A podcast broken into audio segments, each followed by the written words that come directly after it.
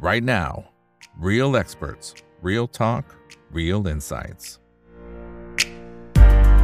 สวัสดีครับ สวัสดีเพื่อนๆนักลงทุนทุกคนนะครับ นี่คือ right now บายอีกบรรพททุกเรื่องที่นักลงทุนต้องรู้นะครับ และแน่นอนว่าค่ำคืนนี้นะครับ สิ่งที่เราต้องรู้ก็คือเรื่องของตังเงินเฟ้อ CPI ของประเทศสหรัฐอเมริกา ซึ่งเพิ่งจะประกาศนะครับ เมื่อประมาณสัก 40 นาทีที่ผ่านมานี่เองนะครับงั้นก็ดูแล้วยังเป็นไปตามคาด เป๊ะแบบเป๊ะมากนะครับ เพิ่มขึ้น 6.5%อันนี้คือ year on year นะ แต่ว่าตัว month on month ที่เทียบเป็นรายเดือนเนี่ยดูเหมือนจะลดลงมาเล็กน้อยด้วยนะครับ ประมาณสัก 0.1%ซึ่งตอนนี้เท่าที่ผมดูตลาดทางฝั่งของอเมริกา ก็บวกนะครับสำหรับตลาดหุ้นนะบวกขึ้นมาประมาณสัก 268 จุดละอันนี้คือดาวโจนส์นะครับ S&P 500 ก็ 50 จุดนะครับ โดยเฉลี่ยบวกประมาณสัก 1-2%ละนะครับ ส่วนถ้าเป็นทางฝั่งยุโรปนะ ยุโรปนะครับก็บวกประมาณสัก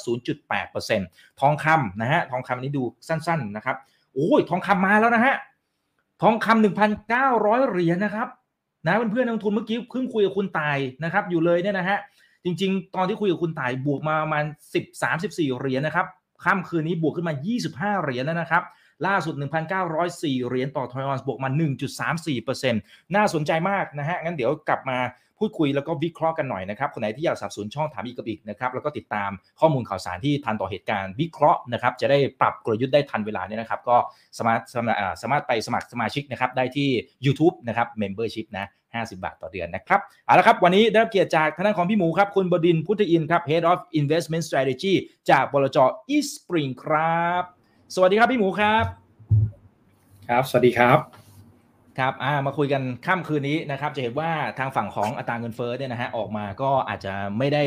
อ่าผิดคาดอะไรมากมายนักนะครับ ก็ปรับตัวลดลงมาในเชิงของเดือนต่อเดือนนะครับมันออนมันนะครับแล้วก็ year on year ก็เป๊ะเลย 6.5%เริ่มเริ่มโค้งลงโค้งลงละนาทีนี้เราฟันธงไปได้เลยไหมว่าพีคละเงินเฟ้อจบละ ไม่ต้องคุยละเอ่อเงินเฟ้อจบแล้วใช่ไหมผมว่าเงินเฟ้อใกล้จะจบ ไม่ได้บอกไม่ได้บอกว่าจะพีคไปวันนี้นะฮะ ถ้าไปดูในรายละเอียดน่าสนใจมากครับคุณอีกเอ่อนักลงทุนทุกท่านลองจริง ๆ เนี่ย ถ้าไปดูนะเงินเฟ้อต้องแบบต้องบอกงี้ก่อนว่า วันนี้เราเห็นภาพรวมใช่ไหมครับว่าว่าเอ่อตัว headline อะมันมันประกาศออกมาแล้วนะครับมันเอ่อ year on year เนี่ยเอ่อหกจุดห้านะครับ แต่ไอตัว headline month on month เนี่ยติดลบถูกไหมครับ แต่ตัวที่เราอยากโฟกัสจริง ๆ คือ core CPI core CPI ตามคาดถูกไหมฮะ0.3เมื่อกี้ผมผมกับทีมงานเนี่ยเอ่อเพิ่งไปเข้าไปดูไส้ใน แอบแอบใช้คำว่าเสียวเหรอฮะเสียวเหรอสุนทรพจน์แอบห่วงสุนทรพจน์ของ Jay Powell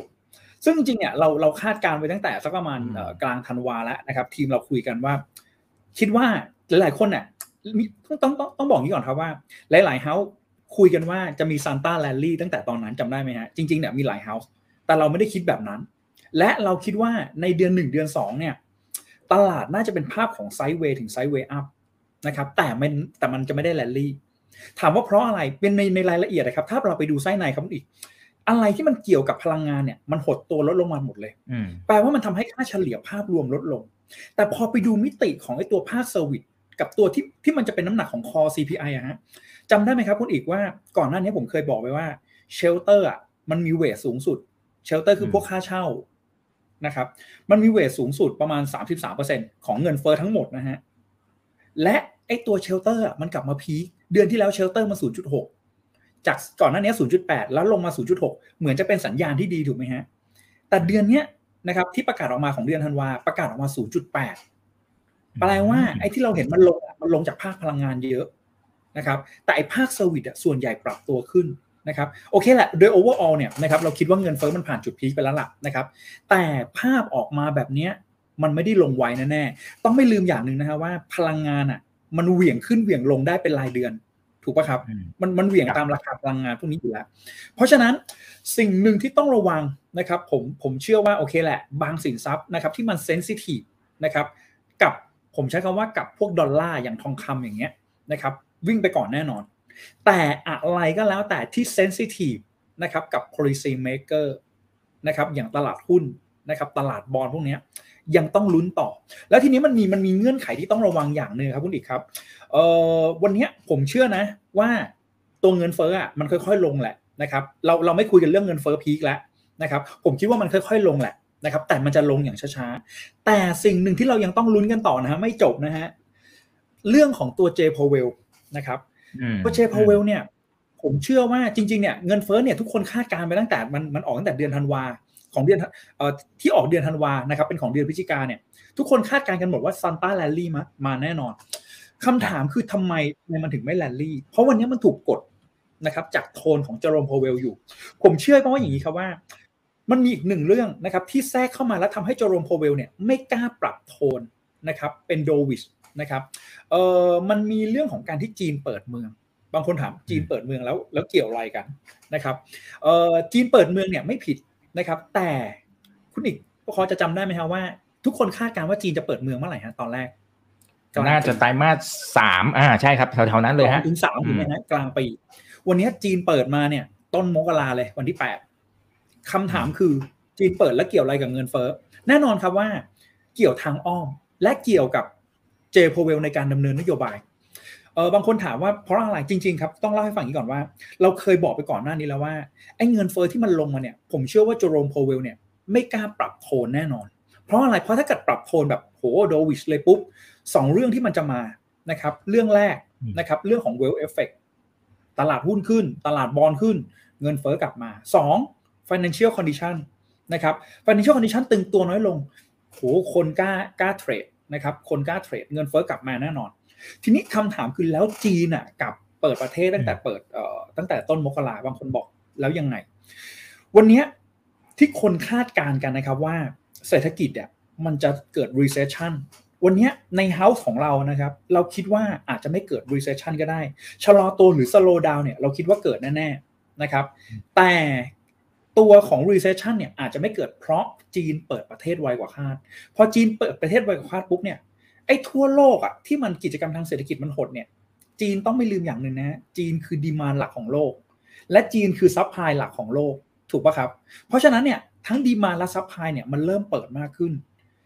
เอ่อ economic activity หรือว่าเขาเรียกว่ากิจกรรมทางเศรษฐกิจ มันเริ่มมี flow มันเริ่มมี activity มากขึ้น ถูกไหมครับ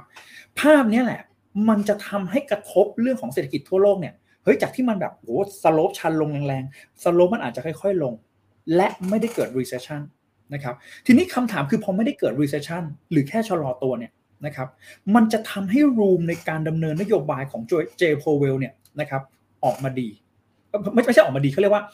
มี room หรือมี space นะครับในการ hawkish ได้ต่อนะครับแต่คำว่า hawkish เนี่ยนะครับของผมหมายความว่าเต็มที่เลยนะ ก่อนหน้านี้นะครับตัวตัว dot plot เนี่ยเขาขึ้นไป 5.1 ถูกไหมฮะ ถ้าเรายังจำกันได้ครับแล้วแล้ว Jay Powell บอกว่า terminal rate เนี่ยเกิน 5 แน่ๆนะครับแต่เหมือนตลาดจะไม่เชื่อนะครับคำถามคือวันนี้ terminal rate เนี่ยนะครับตอนนี้มันวิ่งอยู่ 5-5.25 แย่ไหมจริง ๆ ไม่ได้แย่เพราะขึ้นไปกว่าเดิมนิดเดียว ซึ่งจริงๆเนี่ยผ่านตั้งแต่ธันเอ่อตั้งแต่ปัจจุบันจนถึงสักประมาณตุลาเนี่ย terminal rate มันวิ่งอยู่5ถึง5.25 อย่างนี้มาตลอด ต่อให้ขึ้นไป 5.25 คิดว่าตลาดไม่ได้แย่แต่โทนของของ Jay Powell เนี่ยนะครับ จะยังไม่ได้ dovish เพราะฉะนั้นวันนี้ถ้าเราจะคาดหวังให้ตลาดเนี่ยแลนลี่ขึ้นไปเนี่ย มันต้องรอให้ชัดเจนก่อนว่าเจโพเวลนะฮะบอกว่าเฮ้ยเราจะพอสการขึ้นดอกเบี้ยแล้วเราจะหยุดการขึ้นดอกเบี้ย หรือมีโทนบอกนะครับว่าเฮ้ยเงินเฟ้อลงนะครับ เราเรามองมองเรื่องของการชะลอการขึ้นดอกเบี้ย นี่คือคำพูดที่ผมเคยพูดไว้จำได้ไหมครับคุณอีกในครั้งที่แล้วว่า ต้องมี 2 ประโยคนี้ ถ้าไม่มี 2 ประโยคนี้ยังไงตลาดก็ไม่ขึ้น เพราะสุดท้ายเนี่ยถึงแม้ตลาดจะยังไม่ค่อยเชื่อเฟด แต่เขาก็ยังแทงกักอยู่ว่าเฮ้ยถ้าเฟดดำเนินนโยบายขึ้นมาจริงอะตลาดก็แคชได้เหมือนกัน เพราะฉะนั้นเนี่ยตอบคำถามผมผมสรุปแบบนี้เลยนะว่าเออเชื่อว่าเงินเฟ้อลงนะครับ อันนี้คือคือข้อหนึ่งที่อุ่นใจได้ เงินเฟ้อคิดว่าลง แต่ลงแบบช้าๆนะฮะเอ่อถัดมานะครับ เรื่องของตลาดคิดว่าเป็นภาพของไซด์เวย์ถึงไซด์เวย์อัพไม่น่าจะเป็น market rally นะครับ เพราะว่าโทนของของ Jay Powell เนี่ยนะครับ จะยังถูกกดไว้อยู่ เพราะว่าพอพอเฮ้ยเศรษฐกิจมันออกมาดีปุ๊บเนี่ยเฮ้ยมันมีช่องให้ให้กดโทนตรงนี้ต่อได้ และถ้าไปดูตัวเลขวันนี้อีกอันนึงนะครับที่ประกาศออกมาพร้อมกับตัวตัวเงินเฟ้อนะครับ initial jobless claim ออกมาต่ำกว่าคาดการว่างงานอ่าใช่ออกมาต่ำกว่าคาด แปลว่าแรงงานแข็งแกร่งเฮ้ยยังยัง talk hawkish ได้อยู่ เพราะฉะนั้นเนี่ยแหละครับ จริง ๆ เนี่ยมันออกมาแบบเนี้ย จริง ๆ ตลาดควรจะแลนลี่แล้วถูกไหมฮะแต่วันนี้ผมเชื่อว่าคนยังรออยู่นะครับ คนยังรอเรื่องเรื่องของตัวเออเขาเรียกว่า guidance นะครับ guidance ซึ่งจริงๆเนี่ยเออผมคิดว่าคงไม่มีประเด็นแล้วล่ะนะครับเรื่องของตัวเงินเฟ้อสรุปออกมาภาพแบบนี้แล้วกันนะครับ คิดว่า quarter หนึ่งเนี่ยนะครับเดือน 2 เดือน3เนี่ยภาพจะเป็น sideway upนะครับจนกว่าจนกว่าเฟดจะบอกว่าพอสแล้วนี่คือบทสรุปนะครับของการขึ้นดอกเบี้ยในรอบนี้ และในมุมของเรานะฮะอีสปิงเนี่ยเรามองอย่างนี้ครับคุณอีกครับ เราเรามองว่าภาพของดอกเบี้ยเนี่ยนะครับ มันมีได้สองซีนารีโอสำหรับเรานะ ขึ้นอีกสองครั้งในปีนี้นะครับ0.25 กับ 0.25 กับ worst case เลยนะ worst case แบบขออีกสักช็อตหนึ่งนะครับ แล้วให้มันเงินเฟ้อมันกดลงแรงๆเลยนะเงินเฟ้อมันมันลงชัดเจนเลยคือ 0.5 กับ 0.25 เพราะผมเชื่ออยู่อย่างหนึ่งเจโคเวลไม่อยากไม่อยากเสียหน้าซ้ำสองนะครับ ไม่อยากเสียหน้าซ้ำสองแน่นอน เพราะว่าเขาพลาดมาแล้วรอบหนึ่งกดกดกดเงินเฟ้อไม่ลงมาแล้วรอบหนึ่งสังเกตไหมฮะดอทพลอตเปลี่ยนตลอดดอทพลอตเนี่ยตั้งแต่เดือนสามเดือนหกเดือนเก้าเดือนสิบสองเนี่ยเปลี่ยนตลอดแล้วเปลี่ยนในอัตราที่สูงขึ้นตลอดนะครับนี่คือสิ่งที่กำลังจะเกิดนะครับกับกับตัวตลาดในช่วงที่เหลือนะครับ อืมอืมเอ๊ะแต่แต่เมื่อกี้พี่เอ่อเอ่อในภาพรวมอะเดี๋ยวเดี๋ยวท่านนี้นะครับคุณ GT นะครับคุณ GT บอกว่าสดนี่คือกำลังคุย อยู่ตอนนี้เลยใช่ไหมครับ ใช่ครับ อันนี้คือไลฟ์แบบสดๆนะใช่ครับนั้นพิมพ์เข้ามาได้เลยนะครับ พิมพ์เข้ามาได้อะเมื่อกี้เราให้เราใช้คำว่าสดจริงหรือเปล่าลองให้ถามว่าชูกี่นิ้ว ชูกี่นิ้วโอเค หรือต้องต้องชูเวลาให้ดูหรือเปล่านะฮะแต่เมื่อกี้พี่หมูบอกว่ามันมี2 scenario คือ 0.25 0.25 นะฮะแล้วก็ 0.5 กับ 0.25 เนี่ย อะไรที่เป็นตัวตัวตัดสินที่สำคัญ แต่จริง ๆ ขึ้นแค่นี้มันมันไม่น้อยไปเหรอมันมันวางใจมากไปหรือเปล่าเพราะเมื่อกี้อย่างพี่หมูก็ชี้เห็นว่า มันอาจจะอย่าเพิ่งวางใจขนาดนั้นอะคือคือผมผมมองอย่างนี้ครับว่าจริง ๆ เงินเฟ้อภาพเนี้ยนะครับเอ่อไม่ได้วางใจแต่ว่าตัวตัวของเขาเรียกว่าสโลปของการขึ้นอะมันไม่ได้ขึ้นแล้ว เพราะก่อนหน้านี้มันมี 2ช็อตที่ผมมองนะครับหนึ่ง year on year year on year เราเห็นชัดๆ ว่ามันมันค่อยๆลงมันออนมันตอนนี้นะฮะจากเคยมันออนมัน0.5 0.6นะครับ0.6 0.7 ด้วยซ้ำตอนนี้ลงมาเหลือ 0.3 บวกลบ นะครับเพราะฉะนั้นเนี่ยนะครับถ้ามันออนมันมันยังเป็นแบบนี้นะครับเอ่อปีหน้านะครับจริงๆเนี่ยเขาคาดการณ์กันว่าเงินเฟ้อของอเมริกาเนี่ยนะครับน่าอยู่ประมาณสี่ต้นต้นสี่ต้นต้นถึงสี่กลางๆแปลว่ามันออนมันมันโตได้ประมาณสักศูนย์จุดสี่แต่วันนี้มันโตศูนย์จุดสาม not bad นะครับถือว่าถือว่า in line นะครับแล้วก็อาจจะต่ำกว่าที่คาดด้วยจริงๆนะครับจริง ๆ มันมีข้อมูลอันนี้อันนึงที่น่าสนใจเออพอดีผมเปลี่ยนเครื่องกะทันหันวันนี้ที่ที่เริ่มช้าเพราะว่าเครื่องผมไม่พอจริงๆเนี่ยเตรียมสไลด์ดูสามสี่หน้าเออมันมีสองสอง indicator ครับคุณอีกครับนักลงทุนครับที่ที่น่าสนใจ มันมีเขาเรียกว่า global economic surprise นะครับตัวเนี้ย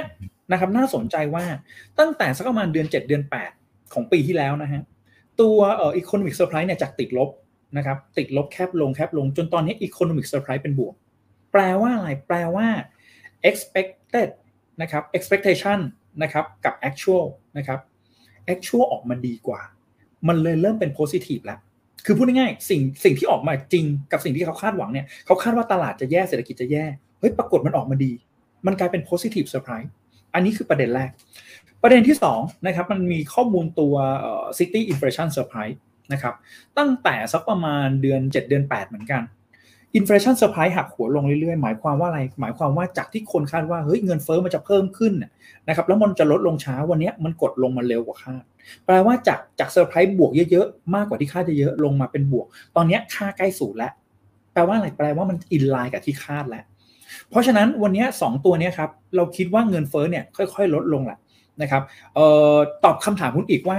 ขึ้น 2 ครั้งน้อยไปไหมนะครับ ผมคิดว่า 2 ครั้งก็ก็ไม่น้อยนะครับ ก็ไม่น้อย ซึ่งจริงเนี่ยเราเราเริ่มเห็นนะครับว่าพวกภาค PMI นะครับของฝั่งสหรัฐเนี่ยนะครับก็ชะลอตัวนะครับจริงๆเนี่ยต่อให้มีดีมานของจีนเนี่ยนะครับก็ต้องบอกอย่างนี้ครับว่าดีมานของจีนก็ยังไม่ได้ดีซะทีเดียวนะครับเพราะ PMI ของจีนเนี่ยตอนนี้ต่ำกว่า 50 ทุกตัวเลยนะครับแค่แค่คนคาดหวังว่าดีมานจะเริ่มกลับมานะครับเออแล้วมันมีอีกอันนึงที่น่าสนใจคือ ถ้าเราสังเกตตัวราคาพลังงานดีๆเนี่ยตอนนี้ยังไม่เบรก 80 นะครับ ก็ยังอยู่สัก75 76 บวกลบนะครับ ซึ่งจริงเนี่ย ถ้าจีนเปิดประเทศเนี่ย มันควรจะมันมันควรจะวิ่งมากกว่านี้ถูกไหมฮะ แต่มันมีมันมีอันนึงนะครับ นอกจากดีมาที่จีนยังไม่ได้มาเต็มที่แล้วเนี่ย มันมีเรื่องของตัวตัวที่จีนไปซื้อพลังงานกับตัวรัสเซียหลังบ้านด้วยอันนี้ส่วนหนึ่งนะครับ แต่โดยรวมนะครับเราเราเราคิดว่าอย่างนี้ครับ เราคิดว่า 2 ครั้งเนี่ยนะครับน่าจะสมเหตุสมผลแล้วนะครับ แล้วก็เราน่าจะเห็นนะครับการการคงดอกเบี้ยนะครับในสักประมาณเอ่อแปดเดือนนะครับที่เหลืออีกหนึ่งเดือนสุดท้ายไปลุ้นว่าจะลดดอกเบี้ยหรือเปล่า นะครับ นี่คือสิ่งที่เรามองเอาไว้แต่อ่าฮะที่ที่ที่บอกว่ามีลุ้นว่าจะลดดอกเบี้ยไหมเพราะว่าอย่างนี้ครับเออมันมีเรื่องของตัวเศรษฐกิจสหรัฐเนี่ยนะครับทุกคนคิดว่าเฮ้ยมันจะชะลอตัวจนถึงถดถอยนะครับ ผมนึกบอกว่า 3 เดือนแรกเนี่ยนะครับน่าจะจบที่5ถึง5หรือ 5.25เหลืออีก9เดือนหลังเนี่ยไอ้8เดือนคิดว่าโฮเลตเอาไว้ แต่เดือนสุดท้ายไปลุ้นกันนะครับว่าเศรษฐกิจมันแย่ ถึงขนาดที่ต้องลดดอกเบี้ยหรือเปล่า แต่ในมุมเราเนี่ยนะครับเราเราก็มองเป็นกลางนะครับว่าอาจจะคงดอกเบี้ยไว้ทั้งปีด้วยซ้ำนะครับหรือถ้าถ้า worst case หน่อยนะครับไม่ใช่ worst case สิ best case หน่อยนะครับอาจจะลดดอกเบี้ยนะครับสักหนึ่งครั้งนะครับเพราะว่าเศรษฐกิจมันชะลอตัว แล้วก็เรื่องของตัวการเติบโตในในฝั่งของตัวสหรัฐเนี่ยน่าสนใจนะฮะรูมปีนี้นะครับในในการเติบโตทางเศรษฐกิจของสหรัฐเนี่ยโตประมาณสัก 0.5 แต่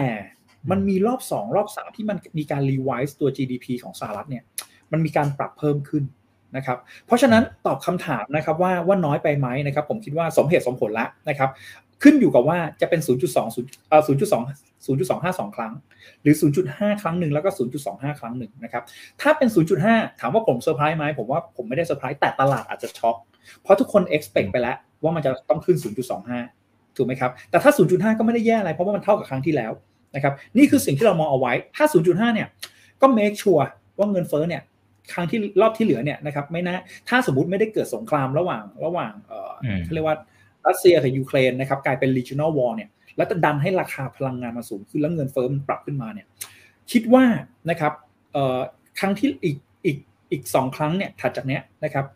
เอาอยู่นะครับประมาณนี้ฮะ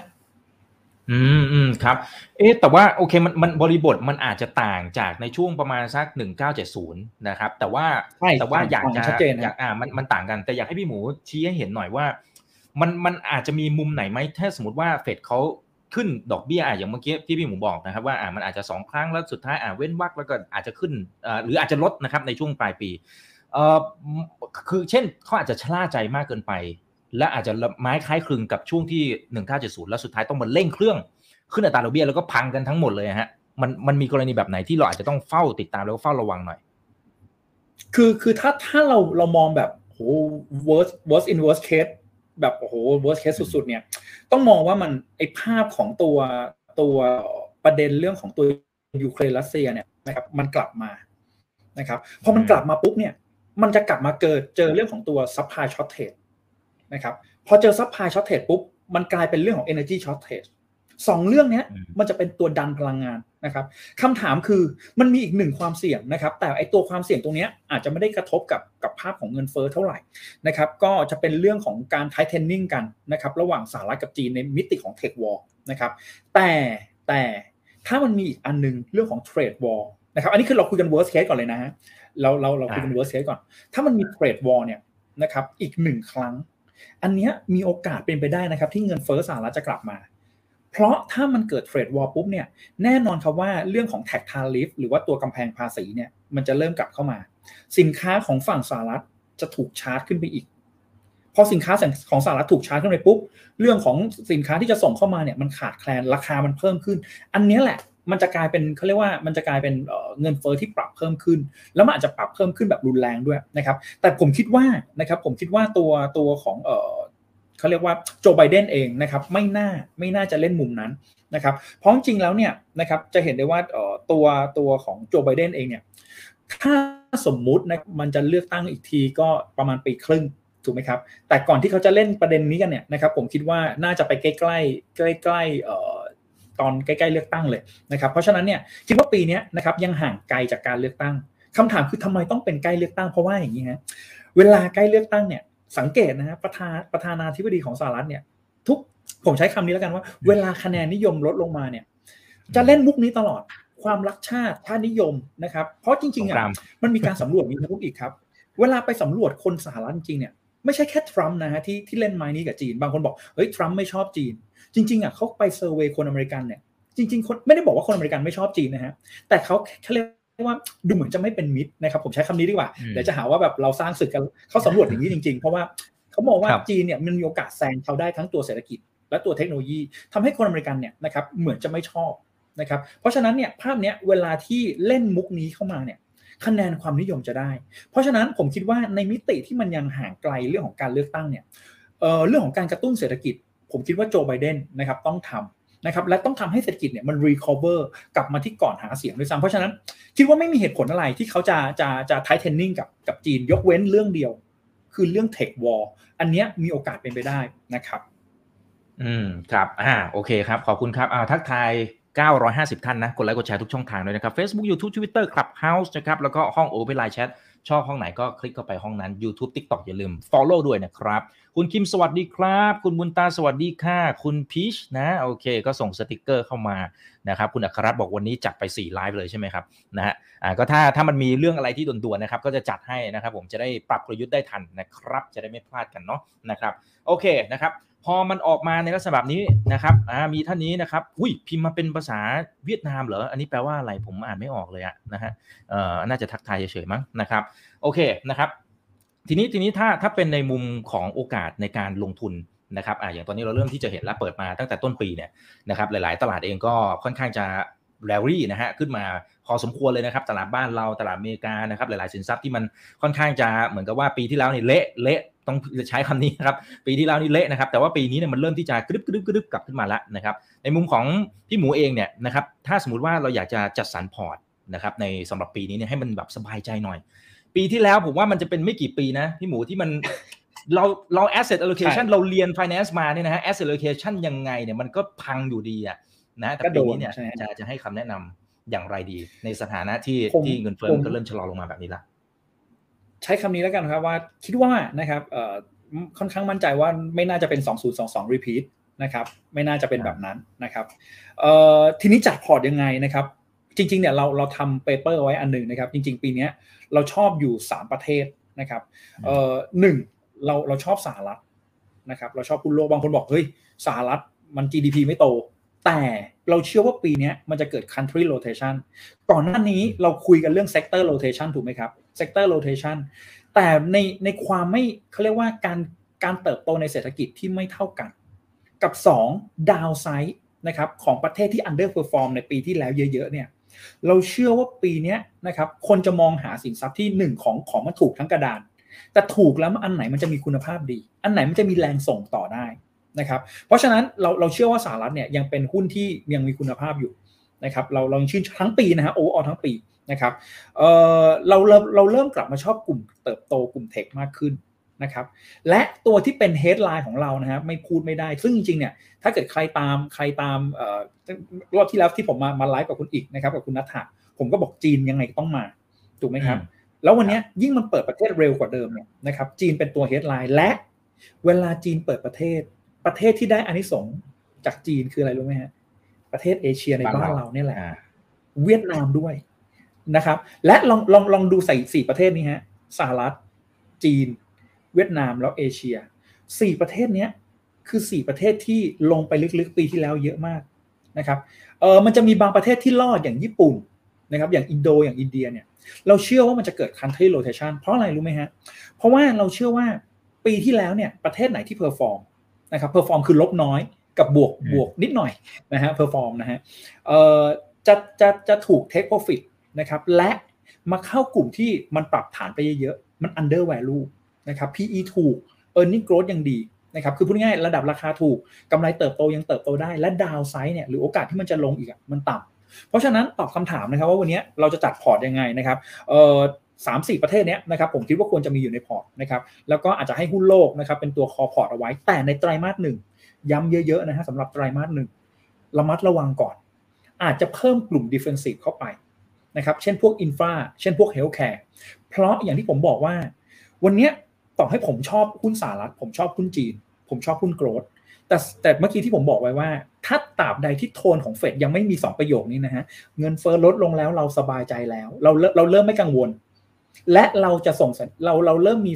มุมมองที่จะลดดอกเบี้ยเขาเรียกว่าหยุดการขึ้นดอกเบี้ย ถ้าไม่มี 2 ประโยคนี้ผมคิดว่าตลาดยังแกว่งอยู่ ติดหุ้น defensive เอาไว้เผื่อจับพลัดจับผลูฮะว่า มันเกิดอะไรที่ที่เราแบบ black swan แล้วกัน นะครับเข้ามานะครับอย่างน้อยพวกเนี้ยไม่เจ็บตัว อันนี้สำหรับไตรมาสแรกสำหรับไตรมาสสองนะครับผมมีมุมนิดนึงนะครับเอ่อไตรมาสสองเนี่ยวันนี้ถ้าเกิดใครเล่นหุ้นจีนเนี่ยนะครับจะเห็นได้ว่าฝั่ง offshore ขึ้นมาแรงมาก ซึ่งเราเคยบอกไปแล้วว่า สักประมาณปลายปีจนถึง Q1 เนี่ยเราให้เป็น offshore ก่อน แต่หลังจาก Q1 ไปแล้วเนี่ยลอง switch mode ไปเป็น onshore หรือหุ้น mainland ดู เพราะอะไรรู้ไหมฮะเอ่อหนึ่งคณะกรรมการชุดใหม่มา มีการแน่นอนครับว่าเหมือนเวลาเราเราเราได้รับเลือกตั้งถูกไหมฮะสิ่งหนึ่งที่เราต้องมาคือเราต้องต้องพยายามดันเศรษฐกิจ แล้วรอบนี้เป็นคณะกรรมการโพลิตบูโรชุดใหม่นะครับแน่นอนครับว่าเขาต้องพยายาม boost เศรษฐกิจให้มันเริ่มดูดีขึ้นจากที่มัน drop มา 2 ปี เพราะฉะนั้นเนี่ยไอ mainland จะได้ประโยชน์ เพราะว่าไอช่วงแรก offshore เนี่ยนะครับกับหุ้นจีนที่เป็นที่เป็นนอกจีนเนี่ยเออมันถูกกดมา 2 ปีแล้วนะครับแล้วก็มันถูกเรื่องของ Big Tech นะครับถูกเรื่องของ Common Prosperity แล้วปีที่แล้วเจอโควิด zero อีกนะครับ มันเลยลงไปลึกนะครับลึกมาก แล้วเวลามันเด้งออกมาเลยเด้งแรงกว่า แต่พอผ่านไตรมาสหนึ่งไปเนี่ยนะครับอยากให้สวิชโหมดไปเป็นพวกไชน่าเอนะครับเป็นพวกเมนแลนด์มากกว่านะครับก็ก็เป็นกลยุทธ์นะครับที่เรามองเอาไว้ ส่วนของตัวทองคำน้ำมันนะครับ จริงๆเนี่ยเรามองอย่างนี้ครับว่าทองคำเนี่ยเออผมมองว่าเป็นตัวที่เอาไว้ diversify นะครับมองเป็นกลางนะครับเอ่อด้วยด้วยด้วยราคาแบบโอ้เบรกพันเก้าเนี่ยผมมองว่าเป็นเป็นช่วงที่เขาเรียกว่าทริมออกนะครับลดสัดส่วนแล้วแล้วค่อยไปเก็บใหม่แล้วกันนะครับหลังประมาณสักพันแปดกว่ากว่าพันแปดกลางๆนะครับเอ่ออันนี้เป็นจังหวะจังหวะเอ่อเขาเรียกว่า take profit ของตัวพวกทองคำนะครับเอ่อน้ำมันเนี่ยนะครับน้ำมันเรามองว่าอย่างนี้ครับว่าช่วงไตรมาสแรกเนี่ยนะครับอาจจะยังพอได้ แต่หลังจากไตรมาสสองไปแล้วเนี่ยต้องระวังนะฮะเพราะ เอ่อเวลาที่กระแสจีนมันเปิดประเทศมันเริ่มทรงตัวแล้วdemand มันน้อยลงแล้วจีนเนี่ยไปจีนกับจีนกับอินเดียเนี่ยไปซื้อพลังงานจากรัสเซีย สังเกตไหมครับ ราคาพลังงานไม่วิ่ง แล้วหลังจากนั้นเนี่ยผลกระทบจากเศรษฐกิจชะลอตัวมันจะเริ่มเพิ่มขึ้นนะครับมันจะเริ่มเห็นชัดขึ้น ผมใช้คำนี้ดีกว่า demand เนี่ยมันจะน้อยลงและฝั่งของสหรัฐเนี่ยเพิ่ม output ตลอดนะครับเพิ่ม production ตลอด มันจะทำให้ราคาพลังงานปรับตัวลง เพราะฉะนั้นปีที่แล้วพลังงานเป็นพระเอกใช่ไหมฮะปีนี้นะครับมันจะเกิดการ rotate ครับนี่คือภาพนะครับที่เรามองเอาไว้สำหรับสำหรับปีนี้นะครับอ่าเหลือสักสองสามนาทีนะครับ แล้วตราสารหนี้ตราสารหนี้เนี่ยพอทิศทางของดอกเบี้ยมันเป็นแบบนี้เนี่ยจริง ๆ มันก็น่าจะดีต่อตราสารหนี้ถูกไหมฮะ ตัวนี้น่าจะเป็นโอกาสมันยังทันอยู่ไหมครับ ใช้คำว่าไม่ไม่ไม่ต้องตัวตกไม่ต้องกลัวตกขบวนนะฮะเราเรามองว่าตราสารหนี้เนี่ยน่าสนใจมากเอ่อโดยเฉพาะกลุ่มพวก investment grade นะครับภาษาการลงทุนเขาเรียกว่า aggregate ก็น่าสนใจ aggregate หมายความว่ารวมกันทั้งพวกพันธบัตรรัฐบาลทั้งเอกชนนะครับน่าสนใจแล้วก็ investment grade ถามว่าเพราะอะไรเพราะว่าจริงๆแล้วเนี่ยยิวเนี่ยนะครับวันนี้เราจะเริ่มเห็นแล้วว่าเเขาเรียกว่ายิวมันเริ่มคงตัวแล้วก็จริงๆมันค่อยๆ กดลงมาเล็กๆแล้วเพราะฉะนั้นครับเมื่อไหร่ที่เฟดพอสการขึ้นดอกเบี้ยเนี่ยเราจะเริ่มเห็นยิวเนี่ยนะครับมันลดลงมาชัดเจนมากขึ้น พอยิวลดปุ๊บเนี่ยราคาพวกตราสารหนี้เนี่ยมันจะเริ่มกลับขึ้นมา แล้วก็ อันนึงที่ต้องระวังนะครับเอ่อถึงแม้เราจะชอบตราสารหนี้นะฮะแต่มันมีกลุ่มพวกไฮยิวเนี่ยเราระวัดเรายังระมัดระวังอยู่ เพราะว่าเอ่อกลุ่มพวก investment grade นะครับกลุ่มพวก government bond เนี่ยนะครับยิวมันเด้งขึ้นไปเยอะมากสเปรดมันเยอะมาก แต่ไฮยิวเนี่ยถึงยิวมันจะน่าสนใจนะฮะแต่มันมีโอกาสถูกดาวเกรด จากเศรษฐกิจชะลอตัว และถ้าสมมุติมันเกิดเหตุการณ์ช็อคอะไรขึ้นมาเนี่ยหรือพวก income shock หรือ economic shock ขึ้นมาปุ๊บเนี่ย พวกนี้มันมีโอกาส default อีก เพราะฉะนั้นเนี่ย risk กับ reward มันยังมันยังกลางๆ ยังไม่ได้แบบน่าสนใจจนแบบโอ้เราเราเทรดนะครับเพราะฉะนั้นเนี่ยตัวตราสารหนี้นะครับโดยรวมผมยังมองว่าน่าสนใจนะครับทั้งไทยและเทศนะครับแต่เน้นเป็นพวก investment grade นะครับกับพวกพันธบัตรรัฐบาลนะครับก็อันนี้เป็นภาพที่ให้เอาไว้นะครับจริง ๆ มันมีอันนึงนะที่ที่น่าสนใจนะครับพวก REIT นะครับ REIT เนี่ยเออเราเราอยากให้ให้เป็นภาพของ REIT ที่เป็นประเทศที่เป็นพวกกลุ่ม reopening บางคนบอกยังมีอยู่ reopening จีนฮ่องกงนะฮะพวกพวกพวก REIT REIT ฝั่งจีนฝั่งฮ่องกงนะครับเออแต่หลังจากนั้นนะครับหลังจากหลังจากประมาณสักประมาณไตรมาสหนึ่งไตรมาสสองเนี่ยอาจจะกลับสวิชโหมดนะครับเป็นพวกเออเขาเรียกว่าเป็น REIT พวก global REIT นะครับซึ่งมันจะจะล้อไปกับหุ้นมากกว่านะครับอีกอันนึงเออผมลืมบอก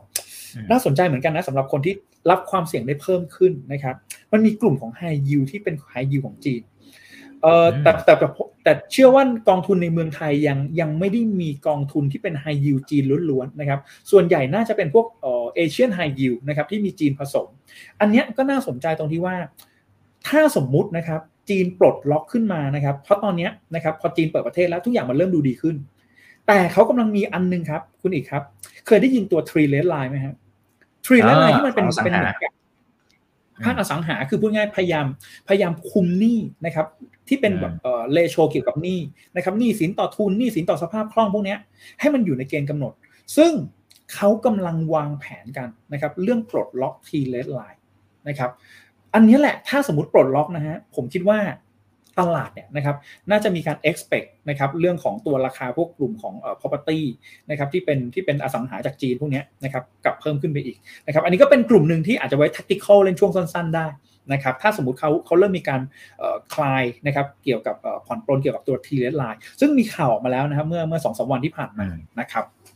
ใช่ครับ อ่า ตอนนี้ก็จะเห็นว่าสัญญาณเป็นเหมือนกับที่พี่หมูบอกไว้เลยนะครับ ตั้งแต่ก่อนหน้านี้แล้วว่าทางฝั่งของจีนเนี่ยนะเดี๋ยวมันน่าจะกลับมานะครับ ถ้าใครเชื่อนะ ผมว่าตอนนี้น่าจะยิ้มออกละนะขึ้นมา 20-30%เนี่ยมีให้เห็นแน่นอนนะครับอ่าทักทายกันนะครับ 1,200 ท่านนะครับ ขอพระคุณมากๆนะครับนะทุกท่านที่ติดตามชมกันนะครับ ส่วนคนไหนที่เข้ามาตอนท้ายนะ ผมว่าแชร์ไว้นะแล้วไปดูตั้งแต่ตอนต้นเลยนะครับเราก็จะเข้าใจนะครับว่าวิธีคิดตอนนี้เป็นอย่างไรนั่นเงินเฟ้อนะฮะที่เราเห็นออกมามันอินไลน์ต่างๆเนี่ยเฮ้ยจริงๆมันมีไส้ไหนที่เราต้องเฝ้าระวังติดตามอยู่เหมือนกันพี่หมูฝ่ายทิ้งท้ายหน่อยนะครับเราคุยกันเพลินมากเลยเชิญเลยครับครับโอเคครับก็จริงๆเราเราเห็นภาพของเงินเฟ้อทุกอย่างเนี่ยดูเหมือนสวยหรูหมดนะแต่แต่ผมพยายามใช้คำว่าเคาะกระดิ่ง ดัง ๆ เลยนะว่าไตรมาสแรกเป็นไตรมาสที่ยังต้องระวังอยู่นะครับถ้าจะใส่เนี่ยนะครับให้ accumulate แต่เผื่อสภาพคล่องไว้หน่อยนะครับไม่ต้องกลัวตกขบวนนะครับ ผมคิดว่าถ้าตลาดพื้นฐานมันดีนะครับถ้าเซนติเมนต์ทุกอย่างมันดีพื้นฐานมันดีเนี่ยมันมีรอบให้เราเล่นอีกเยอะนะครับแต่ไตรมาสแรกเนี่ยต้องระมัดระวังอยู่นะครับยังยังยังระมัดระวังในการลงทุนแล้วก็จัดพอร์ตผมยังเชื่อว่ามันช่วยได้นะครับแต่สุดท้ายนะครับก็ติดตามข่าวสารนะครับแล้วก็คอยปรับพอร์ตนะครับให้ให้เหมาะกับ objective ของเราแล้วกันนะครับประมาณนี้ครับ ครับอ่าเดี๋ยวรอติดตามกันด้วยนะครับ นี่คือไรนาวบายอีวันพศทุกเรื่องที่นักทุนต้องรู้นะครับ อะไรที่มาด่วนๆนะครับ ก็มาดูที่ไรนาวได้นะครับ ที่ช่องทำอีกกับอีกนะครับ วันนี้ขอบคุณมากครับพี่หมูครับ ไว้เดี๋ยวคุยกันใหม่นะครับ ครับ สวัสดีครับ ครับอ่าครั้งหน้าเป็นเรื่องอะไรรอติดตามนะ วันนี้สวัสดีทุกท่านครับ